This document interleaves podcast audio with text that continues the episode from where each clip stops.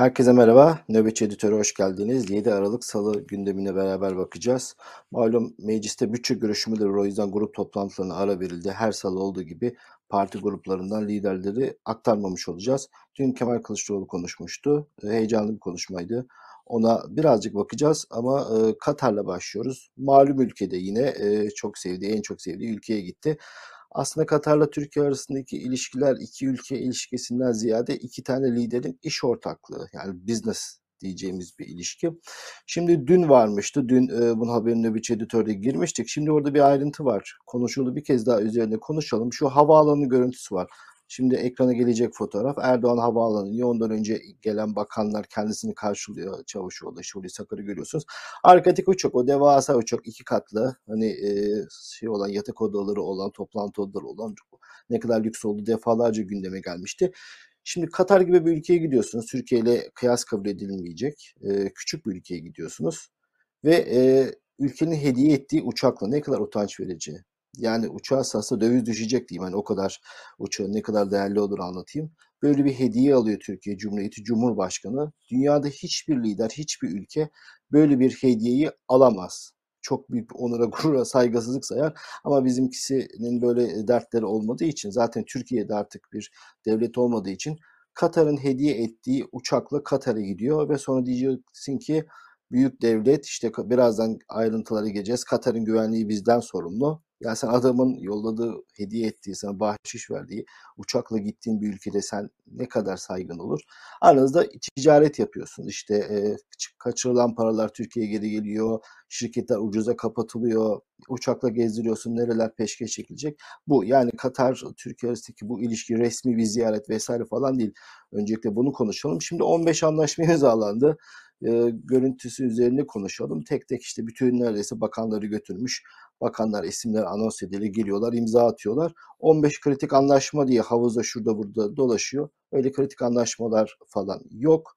İşte iki üniversite arasında ilişki. Normalde e, rektörlerin kendi arasında anlaşmalar ya da sağlık alanında işbirliği işte Anadolu Ajansı Katar'ın ilgili ajansının arasında işbirliği falan aslında anlaşmalar bunlar şimdi e, videolarında göreceksiniz. Tek e, önemli hadise ne kadar para gelecek? Şimdi daha önce biliyorsunuz bir swap anlaşması yapmıştı. TL verip karşılığında dolar emaneten almıştık. Yine Katar'dan e, para dilenmeye gittiler aslında. Hatırlarsanız dün e, Mevlüt Çavuşoğlu'na basın toplantısında sorulmuştu. Reuters muhabiri sormuştu. Türkiye'ye e, Katarlı muhatabı da sormuştu. Türkiye yardım edecek misiniz diye Çavuşoğlu'na da Katar'dan ekonomik yardım dileyecek misiniz? Yayını kesmişlerdi. Çavuşoğlu da işte suya tilit şeyler söylemiş. Şu an anlaşmaları görüyorsunuz. Esas mesele bu. Katar'dan ne kadar para gelecek? Merkez Bankası Başkanı da gitti heyetle beraber. Hani bağımsız ya. Normalde Merkez Bankası Başkanı gidip kendisinin görüşmeler yapması lazım. Cumhurbaşkanı heyetinde bir bürokrat gibi gitti e, tekrar bir swap anlaşması yapılacak. Çünkü Türkiye'nin paraya ihtiyacı var. Erdoğan'ın e, biraz enflasyonun düştüğü, dövizin biraz daha kontrol altına alındığı bir zamana denk getirip seçime gitme var kafasında. Neden diyeceksiniz? Erdoğan'a soru sorulmuş. Enflasyon ne zaman düşer? Seçime doğru düşer demişti. Yani bütün derdi seçimlere doğru enflasyon düşmesi. Yaklaşık bir buçuk yıl var kağıt üstünde seçimleri bir buçuk yıla göre plan yapamayacağına göre enflasyon düştüğü ilk Aralık'ta e, kafasında seçim var. Belki hangi senaryoya gideceğiz? İşte dün e, Kıbrıs'ta bir cami yakıldı. Büyük tepki gösterdi Erdoğan. Hatta herkes basın toplantısı bitmişti. Erdoğan konuşmayı unutmuş. Hemen dosyasını açtı. Cami ile alakalı şeyler söyledi. Sonra hikaye görüyoruz ki bir sığınmacı camide kalınmasına izin vermeyince sinirlenip caminin kapısını yakmış. Tahta ahşap kapı yanmış. Ama Erdoğan camiye sabotaj kabul etmez, gerekeni yaparız gibi tehditler savurmuştu. Yani her anda böyle bir dış güç vesaire e, tekrar vatan millet Sakarya edebiyatı yapmayı da hazır bir tonda. Erdoğan bugün e, Katar'da e, dünden beri orada. Temaş dediğim gibi 15 tane anlaşma imzalanmış. Tek önemli olan Merkez Bankası swap ne kadar para gelecek, ne kadar sıcak para gelecek. Aslında bütün mesele bu. Para dilenmeye gittiği bir anlaşma. E, ziyaret etti. Türkiye'nin orada bir askeri üssü var biliyorsunuz. Müşterek e, Kuvvetler Birliği diye e, Katar'da epeydir var, uzun bir süredir var. Hatta Katar Körfez ülkeleriyle sıkıntı yaşadığında bu askeri üs çok büyük bir sorun olmuştu. Arap devletleri şartlarından bir tanesi de bu askeri üssün e, gitmesi Türkiye'nin askeri kuvvetlerinin Katar'dan çekilmesi şartı koymuşlardı. Şimdi kendi aralarında yavaş yavaş anlaşıyorlar. Türkiye aslında Katar'ı korumak için orada. Türk askerler orada, lejyoner olarak orada. Ee, Katar'ın güvenliği bizim güvenliğimiz dedi. Bir, bir ayır istikrarını kendi istikrarımızdan, güvenliğimizden ayırmıyoruz dedi. Böyle de e, uç laflar söyledi. Daha önce de İran'a gittiğinde İran ikinci evimiz demişti. Nereye gitse, nerede para olsa oraya karşı böyle ilanı aşk e, da bulunuyor Cumhurbaşkanı. Suudi Arabistan Veliaht Prensi ile de görüşeceği iddiaları vardı ama programlar uyuşmamış. E, o yüzden onunla görüşemedi ama bu demektir ki yakın zamanda böyle bir temas sağlanacak. Hani e, Kaşık cinayeti vardı. İstanbul'daki Suudi konsolosluğunda büyük bir hunharca katliam işlenmişti, yaşanmıştı biliyorsunuz. Bunlarla alakalı olarak neler neler söylemişlerdi. MIT'in verdiği bilgi, belgelerle havuz yazarlarına kitaplar yazdırmışlardı. Uluslararası kampanya başlatmışlardı. Katil demişlerdi. Eli kanlı veliaht prens demişlerdi. Demek o şerefsiz Abu Dhabi prensinden sonra, veliaht prensten sonra şimdi katille el sıkışacaklar. Gidişat onu göstermekte. E, iki saat Şeyh Tamim ile baş başa görüşmüşler. E, görüştükleri konular tamamen ticari konular olduğundan hiç şüpheniz olmasın ve Suudi Arabistan'la diğer Mısır'la yakınlaşmalarla alakalı Katar öncü rol istiyor. Öncü rol de bulunuyor. Aslında Katar'ın Mısır'la Suudi Arabistan'la e, ilişkileri oldukça kötüydü ama e, onlar da bir e, yeni bir dönem başlattılar. Hem Mısır'la hem Suudi Arabistan'la ilişkileri düzelttiler. Hatta Veliaht Prens'le Şeyh Temim'in çok dost oldukları arkadaş fotoğrafları yansıdı. İşte ciple beraber çölde giderken sonra eğlenirken şortları mayoları giyip eğlenceli fotoğrafları çıkmıştı. Yani biz işte Katar yüzünden Suudlara bir sürü veryansı ederken aslında Katar'la Suudlar birbiriyle barışmışlardı.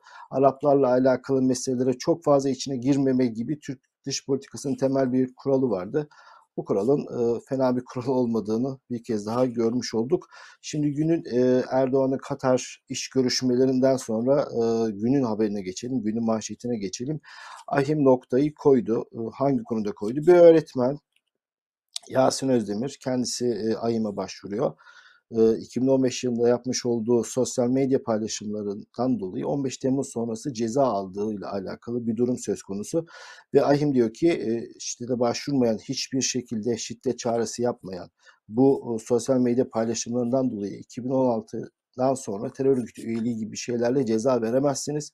Suçu ve suçu övme TCK 215 bu öngörülemezdir. E, başvurucu bunu bilemez. O yüzden e, sen daha önce bunu çevirip e, suç ve ceza veremezsin de. Bu ne demek? Bu şu demek. Bankasya, Baylog, Dijitürk, okula gönderme, gazeteye abone olma, sohbete gitme, Anközel hepsi şiddet içermeyen bütün eylemlerin hepsi asla ve asla bir suç unsuru olamaz. Bunlardan dolayı insanlara ceza verilemez kararı çıktı. E, sosyal medyada bu konularla alakalı çok e, analiz kasan hukukçular var. Bazıları nedense bu kararları ısrarla görmüyorlar. Çok inceleyenler var ama bir de ahim kararı olduğu zaman kendileri Türkiye'de adres olmuş insanlar çok fazla bu topa girmiyor. Osman Kavala, Selahattin Demirtaş olduğu zaman ortalığı inletenler, muhalif basın işte, Cumhuriyet Sözcüsü, şusu busu ama on binlerce mağduru ilgilendiren karar olduğu zaman nedense hiç bu karar görmüyorlar. Ben e, yayına girmeden önce baktım. Ol, olması beklenen yerlerde tabii ki yoktu. Çok enteresan. E, geçen haftada e, hakimlerle alakalı çok kritik bir karar vermişti ahim. E, görüyorsunuz neticede evrensel hukuk bu yanlışları kabul etmiyor. İnsanların yıllar önce e, terör örgütü ilan edilmemiş. E, şimdi şöyle bir şey var. Ahim ya o kadar mazlum var herkesi salın nedir bu zulüm diyecek bir kurum değil.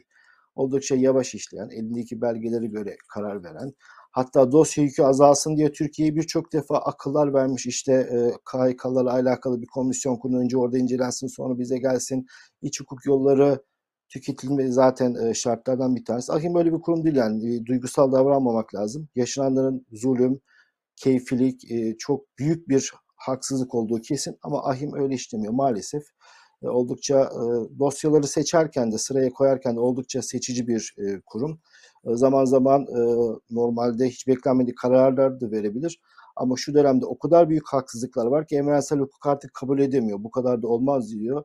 Bu karar çok önemli. Neden önemli? Çünkü e, insanlara şunu diyorlardı. MGK bildirisi vardı. 17-25 gibi milat vardı. Siz bu tarihten sonra e, hala cemaatin yanında yer aldıysanız, terör örgütü ilan etmişler, yanındaysanız bedelini ödersiniz. Bu karar bunu çöpe atıyor. Uzman hukukçuların yapmış olduğu değerlendirmeler. MGK bildirisiymiş yok, 17-25'miş yok, Erdoğan çıkmış uyarmış. Bunların hepsinin hiçbir anlamı olmadığı, kağıt üzerinde, hukuk üzerinde, gerçek evrensel hukuk anlamında hiçbir anlamı olmadığı ortaya çıktı. Tekrar edelim, Baylok'tu, Dijitürk, sohbete katılma, bu, bütün bu sivil eylemler hiçbir şekilde şiddet içermiyor. Çocuğunuzu okula gönderme ya da sizin bir dershaneye gitmeniz kesinlikle suç değildir. Bunlardan dolayı hiç kimseye ceza verilemez dedi Ahim. Tarihi bir karar. E, ayrıntılar gelmeye devam ediyor. Hukukçular incelemeye devam ediyorlar. Biz de yayınlarımızda bunu aktarmaya devam edeceğiz. Evet, insanın haklı olduğunun bir yerde tescillenmesi önemli ama pratik bir anlamı var mı? İnsanlar kimin artık hapis hayatlarını dolduruyorlar. Maalesef verilen cezayı doldurup çıkmış. Çok geç gelinen kararlar. Zaten Türkiye ahim kararlarını bildiğiniz gibi pratik olarak uygulamıyor.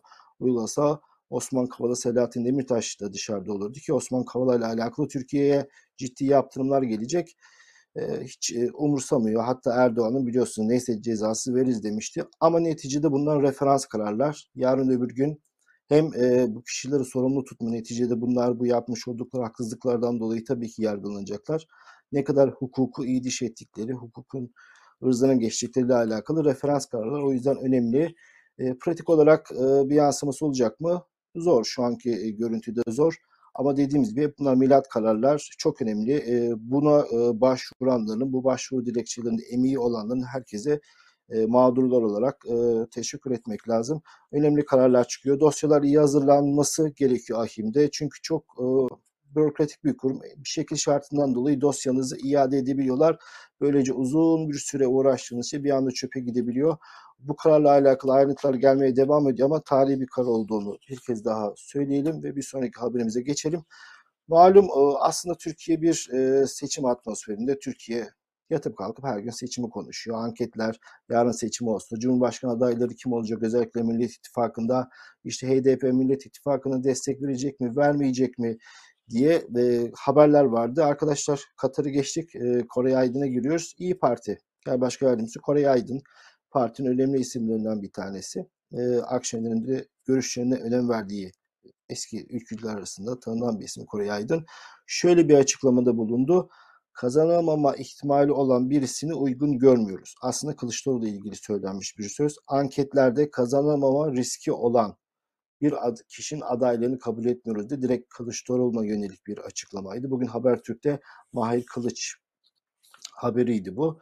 Gerçekten e, Kemal Kılıçdaroğlu son dönemlerde özellikle işte bürokratları e, uyarması, TÜİK'e gitmesi, Merkez Bankası'na gitmesi, helalleşme çağrısı, bir CHP liderinden hiç beklenmeyecek şekilde e, itiraflarda bulunması işte 28 Şubat'ta çekilenlerden dolayı e, helalleşmek istiyoruz. O, o ikna odalarında yaşanan acıları biliyoruz gibi muhafazakar kesimin de e, hoşuna gideceği sözler söylemişti ve artık kendisinin bir cumhurbaşkanı adayı gibi bir performans gösterdiği yorumları vardı ve kafasında kendisinin adaylığı olduğu düşünüyordu. Dün meclisteki e, bütçe konuşmasında da oldukça başarılıydı. Espriler yaptı, sakin kaldı. AKP'nin laf atmalarına, sataşmalarına çok da fazla gaza gelmedi. İşte o Yeliz e, duymuşsunuz. Ahmet Hamdi Çamlı var. Yani o şahsın milletvekili olduğu bir ülkeden ne hayır gelir? Sadece Türkiye özetlemek için bile o kişi e, de yeterli. Biliyorsunuz sahte isimle periskop yayını yapıyordu Yeliz kod adıyla. O yüzden adı Yeliz kalmıştı. Kendisine sataşınca işte Yeliz dedi. Hatta e, Kılıçdaroğlu bir el hareketi de yaptı. Çok tartışıldı. AKP'li vesairesi yapsa çok daha fazla tepki göstermedik. Evet o yüzden Kemal Kılıçdaroğlu bundan muaf tutamayız. E, yaşına başına yakışmadı. Keşke o hareketi yapmasaydı diyelim. Ama e, bir şekilde bir performans sergiliyor Kılıçdaroğlu. Mersin mitingi vardı ama anketler öyle söylemiyor. Ama gerçekler öyle değil. Hayat sosyal medyadaki gibi değil. Bunu birçok kereler e, muhalifler, mağdurlar birçok kere test etti. Sosyal medyadaki hava, medyadaki hava e, tam olarak anketlere de yansımıyor seçim sandığına da yansımıyor ki sandığın ne kadar hileli oldu işte referandum seçimlerinde bir saat kala mühürsüz oyları açtılar. Neler olacağı belli değil. İstanbul seçimlerinde biliyorsunuz 13 bin oyla kaybedince seçimi yenilettiler. Bu sefer bütün teşkilat İstanbul tek bir yer şehir olduğu zaman sandıklara da sahip çıktılar. Öyle ya da böyle seçim kazanıldı. Büyük bir farkla e, anketlerde e, Kılıçdaroğlu'nun Erdoğan'la birebir kaldığı zaman %50 ilk turda geçeceği o kadar olası görülmüyor. Mansur Yavaş ya da Ekrem İmamoğlu isimlerinin ön plana çıktığı da bilinen bir gerçek. Ama sarayın şöyle bir planı var. Kılıçdaroğlu'nu karşısında istiyor. Çünkü Kılıçdaroğlu'nun kendilerince e, sömürecekleri çok özellikleri var. İşte Alevi misin diyecek, Alevi diyecekler, Alevilik damarından girecekler, SGK'sı var, yaşından girecekler, CHP diye girecekler. Ama daha yıpranmamış isimler olduğu zaman pek bunu yapamıyorlar. O yüzden zaten İmamoğlu ve Mansur Yavaş'la alakalı şimdiden atışlara başladılar. O yüzden Kore Aydın biraz buna dikkat çekiyor. Kılıçdaroğlu anketlerde kazanılacağın garanti değil. Biz bu riski alamayız diyerek bir e, görüş bildirmiş. İyi Parti'nin birazcık e, Kılıçdaroğlu'na mesajı gibi merak liderler düzeyinde değil ama daha alt bir alt kademe düzeyinde mesaj göndererek sorunu liderler sorunu olmadan çözülmesini istiyorlar herhalde. Ama bu İyi Parti'nin görüşü olarak da okuyabiliriz. Kılıçdaroğlu'nu da pek sıcak bakmadıklarını öğrenmiş oluyoruz. Bu da Millet İttifakı'nın Cumhurbaşkanı kim olacağı konusunda önemli e, bir durum. Çünkü iki tane büyük bileşeni var. Biri CHP, biri İyi Parti. İyi Parti'nin istemediği bir aday olmayacağına göre bu da e, önemli bir gelişmeydi. Şimdi bir diğer haberimize geçelim. E, zaman zaman Pandora belgeleri, Panama belgeleri şunları duyuyorsunuz. Bunlar e, Türkiye'deki zenginlerin yurt dışına para çıkarmaları e, vergiyle ilintilendiriyorlar. Şimdi bu zenginler yurt dışından gayrimenkul yollar özellikle İngiltere'de işte İngiltere'de bir ev alacağı zaman bir offshore şirketi bu evi almış gibi oluyor. Daha az vergi ödediği, herkesin bildiği, İngilizlerin de bildiği yeter ki para gelsin diye kurdukları bir sistem. Zaten offshore şirketlerin çoğu da İngiliz kökenli. Burada yeni e, zenginler ortaya çıkmış. İşte Borusan var, İnan Kıraç, Can, Yan Nahum var, Gülmanlar var, Kamiler var. Daha önce biliyorsunuz Mehmet Cengizler, Ayşe Ilıcak, Ahmet Çalık ve Demirörenler de listeye girmiş. E, dünyada da çok önemli isimler var. Bu sadece vergiyle açıklanamaz. Çünkü işte Ürdün Kralı'nı gördünüz. Ya Ürdün Kralı ülkesinde vergi mi veriyor? Yani Ürdün Kralı'nın ülkesinde vergiyle alakalı bir sorun mu var? Ya da bir şey alacağız ama vergi zaten birçok şeylerle vergiden muaf. Bu insanlar yurt dışına paralarını çıkartıyorlar. Şundan dolayı önemli. Türkiye'de çok uzun bir süredir e, e, insanlar, zenginler özellikle yurt dışına paralarını çıkartıyorlar. Bu Pandora belgeleri geldikçe bunun ne kadar yaygın olduğunu, özellikle beyaz Türkler olarak tabir edilen e, zenginlerin ve ihale alarak, kamu ihale alarak zenginleşen AKP'nin yeni dönem o milyarderlerinin parasını çıkardıklarını, ülkeye güvenmediklerini görüyorsunuz. 117 ülkeden 600 gazeteci e, bunları çalışıyor. Bugün başka bir bilgi geldi. E, Merkez Bankası'nın verileri, Bankacılık Denetleme Kurulu verilerine göre mevduatların %60'ı dövize kaymış. Yani Türkiye'de yaklaşık 250 milyar dolarlık bir e, bankalarda para var. Bunun %60'ı döviz cinsindeymiş. Yani vatandaş şeyliğe güvenmiyor, zengin ülkeye güvenmiyor. İşte yatırımcılar biz milli ve yerliyiz diye sabah gazetesine mesaj verip bazı günlerin kaydırılmasını düşünüyorlar. Sermayenin ülkeyi terk ettiği bir dönemdeyiz. O yüzden işte Birleşik Arap Emirlikleri'nden 10 milyar dolar, Katar'da 10 milyar dolar gelsin diye para dileniyoruz. Halbuki bu ülkeler için bunlar çok küçük bir para. Bu ülkeler Türkiye içinde, bu paralar Türkiye içinde çok küçük bir para ama Türkiye öyle bir sunuyorlar ki sanki Türkiye bu paralar kurtulacakmış gibi bir intiba uyandırıyorlar. Psikolojiyi değiştirmek için ekonomide malum psikoloji çok önemli. Bu havayı değiştirmek için. Şimdi zenginlerden fakirlere geçelim. E, malum askeri ücret belirlenecek. Bununla alakalı olarak belirlemede bir kurul var. İşte sendika işçi temsilcileriyle bakanlık temsilcileri. Oylar e, şey olursa işte 5-10 kişi var. 5-5 çıkarsa başkan yani bakan kime oy verdiyse ya da devleti temsilen kişi kime oy verdiyse o olacak. O yüzden hani sanki çok böyle istişarelmiş ortak bir karar alınıyormuş gibi. Hayır böyle bir şey değil. Devlet ne derse o oluyor. Şimdi Türk İş'in başkanı var Ergun Atalay. Ergun Atalay şöyle demiş toplantıda işte şu an görüntüye geldi. TÜİK'in açıklamış olduğu enflasyon oranını kabul etmiyoruz. İşte şuna bu kadar zam geldi, %30-45 gıdaya zam geldi. TÜİK'in enflasyon rakamını kabul etmiyoruz demiş Türk İş Başkanı. bu haberi niye aldık? Türk İş Başkanı geçen toplu sözleşmede, işçilerle ilgili toplu sözleşmede mikrofonlar açık kalmıştı. Bakanın kendisine bu iş çok uzayacaktı, çok karışacaktı. Bir şekilde kapattım, çözdük gitti demişti. Bakan da tebessüm etmişti. Bu işte. Yani sendika başkanlarında böyle maalesef ülkede kimi tutsanız, kimin elinize alsanız bir şekilde büyük hayal kırıklığı. Zaten e, sarı sendika e, olarak adlandırılan sendikalar bunlar. Yıllardır bunların başkanları aynıdır. Bunların aldıkları huzur ücretleri böyle bir CEO'larla yarışır. Makam arabaları zaten ta Jaguar Şemsi'den beri gelen en lüks aracı binerler. Çok yüksek huzur aylıkları alırlar. alırlar. Toplu sözleşmede işte hükümette sorun yaşamamak için işçileri satmışlardı. Bir yıl sonra diyorlar ki enflasyon rakamını belir, beğenmiyoruz. Biraz imajlarını düzeltmek için neticede yine asgari ücreti hükümet belirleyecek. Bugün sosyal medyada çok konuşulan bir görüntü vardı. Dilerseniz onunla devam edelim. Midyat Kaymakamı kimmiş adı? Ahmet Solmaz. Beş çocuk annesi, eşi de rahatsız olduğu için çalışmak zorunda kalan bir kadına boya sandığı hediye etmiş. Ayakkabı boyuyormuş hanımefendi. Boya sandığı hediye etmiş bir de plaket vermiş. Helal lokma peşinde diye başlıyor kaymakamlığın paylaşımı. Evet olabilir helal lokma peşinde. Helal olsun. ayakkabı boyamak hiç utanılacak bir şey değil. Helal olduktan sonra bütün işler kutsaldır. Hele hele bu işlerimizi kaybedip büyük mağduriyetler yaşayınca birçok arkadaşımızın geçmiş dönemde çok prestijli iş yapan arkadaşlarımızın helal lokma peşinde neler yaptıklarını, ne destanlar yazdıklarını görünce gerçekten emeğin kendisi kutsal. Helal olan kutsal yoksa yaptığınız iş bir yerde önemini kaybediyor. Şimdi e, tweette dikkatimi çeken şu var. Haberle ilgili konuşacağız. Bakın ne 36 yaşındaki Süreyya E. Bir dakika ya bu emniyet ifadesi mi yani? Polis tutanağı mı bu? Hem helal lokma peşinde diyorsun, hem plaket veriyorsun, hem fotoğrafını yayınlıyorsun, hem de ismi kodluyorsun. Bir kere sen zaten haberi yayınlarken e, bir kere rencide ediyorsun kadını. İkincisi bu haber çok tepki çekti. Yani kaymakamlık bunu mu yapmalı? Bu kadar e, yardıma muhtaç bir aile varken bunu mu yapmalı diye tepkiler alınca haberi kaldırdılar kaymakamlığın sitesinden. Çok enteresan.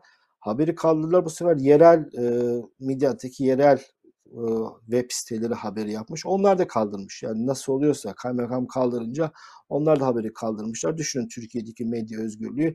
Birçok yerel basın kuruluşu belediyelere ve valiliklere çok muhtaçlar. İşte reklam gelir vesaire. O yüzden onlar ne derse o olur. Ama bu paylaşımda e, yazıklar olsun. Tabii ki ayakkabı boyamak utanılacak bir şey değil ama kim kendi e, annesinin, eşinin, kız kardeşinin bu şekilde e, geçimini sağlamasıyla uğraşmasını ister. Hiç kimse bu kadın erkek eşitliği bağlamında söylemiyorum. O konuda düşünmeyin. Kaymakamlığın ve sosyal olarak kurumların birçok yapacağı yardımlar varken bir kere eşi. Eşine baktığından dolayı alması gereken yardımlar var. Alması gereken başka kurumla yapacağı yardımlar varken boya sandığı hediye etmişler ama kaymakamların böyle öküzlükleri çoktur. Arkadaşlar o diğer görüntüler de vardı bu ayakkabıcılara boy hediye edip e, kurdele çekip kestikleri görüntüleri çok hatırlarsınız. İşte bir tanesi geldi. Kimmiş bu?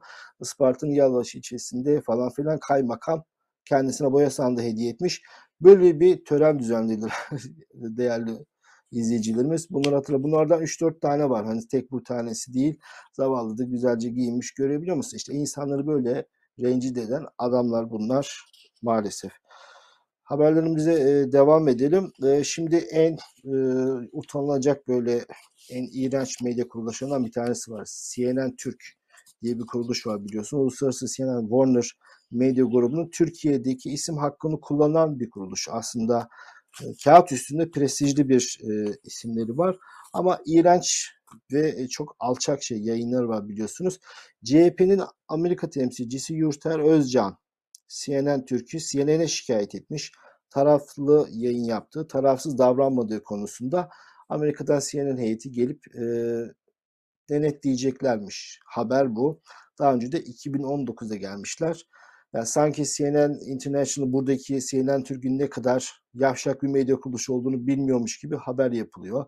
Sanki CNN Türk'tekiler işte burada hükümet baskısı falan var böyle yapmak zorundayız gibi yalanlar söylemiyor. Yani hem Aydın Doğan grubu olsun hem de Demirörenler olsun ne kadar onların e, alçak olduklarını sanki kamuoyu bilmiyormuş gibi CNN heyeti gelecekmiş de denetleyecekmiş de e, ona göre karar verecekmiş gibi haberler çıkıyor. Bunların hepsi safsata. Herkes her şeyin farkında. Neticede e, para alıyorlar. CNN Türk logosunu kullanarak e, para veriyor. Hiç kimse de bu paradan vazgeçmiyor. Ne olacak? CNN e, ismini alsın olacak. Doğan Haber der. Doğan Haber kanalı der. Yayınına devam eder. Yine aynı izleyiciye ulaşır. İzleyenler CNN, yani bir CNN'liğini mi görmüşler ki CNN diye izliyorlar. Bu arada heyet e, gelip kimle görüşecek ben merak ediyorum. Herhalde Serhat Albayrak'la görüşecektir. AKP'nin medyadan sorumlu e, elemanı. Berat'ın da abisi biliyorsunuz. Çok fazla kameralar vesaireleri çıkmıyor. Ama e, Serhat Albayrak'la herhalde görüşecekler anladığım kadarıyla. E, bu CNN işte bu A Haber'den birçok da personel kaydırdılar. İşte Demirel'ini falan geçince e, CNN'den epey insan çıktı. Bu arada gidenler işte şu şunun Payzınlar falan filanlar şimdi gittikleri yerlerde demokrasi havarisi kesilmişler. Siz CNN'deyken e, ne halde olduğunuzu biliyoruz. O yüzden en son konuşması gerekenler sizlersiniz. E, bu CNN işte birçok kişiyi atıp A Haber'den bir sürü e, embesili bünyesini alan CNN şöyle bir haber yapmış arkadaşlar. Onu da ekrana getirelim. Süleyman Soylu, Ferhat Tunç isimli bir PKK'lı öldürüldü diye bir açıklama yapmış. Bakın o haberi nasıl vermişler? Şarkıcı Ferhat Tunç'un fotoğrafıyla vermişler. İşte şeyde bu e, kapasitede bu. İşte bu CNN'i e, denetleyecekler. Tabii Ferhat Tunç tepki gösteriyor. Ölümü kutsayıp bundan rant edenleri kınıyorum demiş. Avukatına da talimat vermiş. Son e, birçoğu mahkumu ilgilendiren bir haberle bitirelim. Onların yakınını düşünsek binlerce insanı ilgilendiriyor. Biliyorsunuz cezaevlerinde yaşlı, kendi işini göremeyen, kendi ihtiyaçlarını gideremeyen bir sürü mağdur var. Zaman zaman e, bunun haberlerini yapıyoruz. Sosyal medyada denk gelmişsinizdir. Şimdi e, konuşulan Aysel Toluk. HDP'nin bir önceki partinin eş genel başkanı Aysel Toluk e, uzun bir süredir cezaevinde e, bir rahatsızlık geçiriyor. E, hastalığının bilinmesini istemediği için e, çok ben söylemiyorum ama sosyal medyada var. Hafıza kaybı yaşadığı, Yine başkalarıyla beraber hayatını ancak sürdürebilecek. Sosyalleşmesi lazım ama izole edildiği ile alakalı HDP'nin aktardığı bilgiler var. Biliyorsunuz annesinin cenazesi vardı. Annesinin cenazesine ülkücüler saldırılmıştı. Biz Ankara'ya gömdürmeyeceğiz bu onların ifadesiyle teröristin annesini diye. Bu olay kendisini çok etkilemişti. Düşünebiliyor musunuz? Annenizi kaybetmişsiniz. Ciğeriniz yanıyor son görevini son kez onunla vedalaşacaksınız. Bir grup hayvan gelip buraya e, cenazeyi defnettirmeyeceğiz deyip cenazeye saldırıyor. Bunlar çok travmatik olaylar hayatta. Kendisi e, cezaevinde ciddi rahatsız geçiriyor ve tahliye e, istiyor avukatları. Tahliyesini istiyorlar. Tutuksuz yargılanmasını istiyorlar. Biliyorsunuz büyük bir adli münafık var. Abdülhamit Gül denen bir adalet bakanı var. E, ben ona adli münafık diyorum konuştuğu zaman böyle mangalda kül bırakmayan böyle evrensel değerler falan filan biliyorsunuz bu Has Parti ekibinden gelip hani Harun Karun ekibinden sözde AK Parti'ye e, eleştirip kurulan ama daha sonra parayı, koltuğu vesaireyi görünce bütün söylediklerini yutan takımdan eşi de Cumhurbaşkanlığında danışman olmuş biliyorsunuz. Belediyede Ankara Belediyesi'nde görevliydi. Hiç işe gitmediğine yönelik haberler gelmişti. Şimdi danışman olmuş Cumhurbaşkanı. İşte bu adli münafık konuştuğu zaman böyle adalet, herkesi kucaklamalı devlet falan diyor. Ama insanlar, yaşlılar, hastalar cezaevinde ölüyorlar. Bir dört yılda kan, sadece kanserden dolayı 40 kişi tedavi yeteri kadar tedaviye ulaşamadığı için hayatını kaybetmiş. Çok ağır hastalıklar geçirenler var. Bunlarla alakalı olarak işte ahim karar mı verecek? Yani yıllar sonra kararlar geliyor. Bu Ali Münafık'ın bir an önce kendisine gelip bu noktada insani bir karar alması lazım. Adli mekanizmaların insanca karar alması lazım. İşte bakın ahim kararları geliyor. Ee, yarın öbür gün bu rejim defolup gittiğinde bunun tek tek hesabını vereceksiniz. O yüzden en azından bu kadar vicdani konularda, bu kadar insani konularda bari birazcık e, gerekeni yapın. Bu insanlar çok jest istemiyorlar, bu insanlar torpil istemiyorlar kanundaki maddelerin uygulanmasını istiyorlar. Diyelim burada bütün hasta mahkumlarının bir an önce tahliye olması dileğiyle bugünkü bültenimizin nöbetçi editörü tamamlayalım. İzlediğiniz için çok teşekkür ediyoruz. Yorumlarınızı bekliyoruz. Yorumlarınız bize çok yol gösteriyor. Yarın Bülent Korucu sizle birlikte olacak. Hoşçakalın.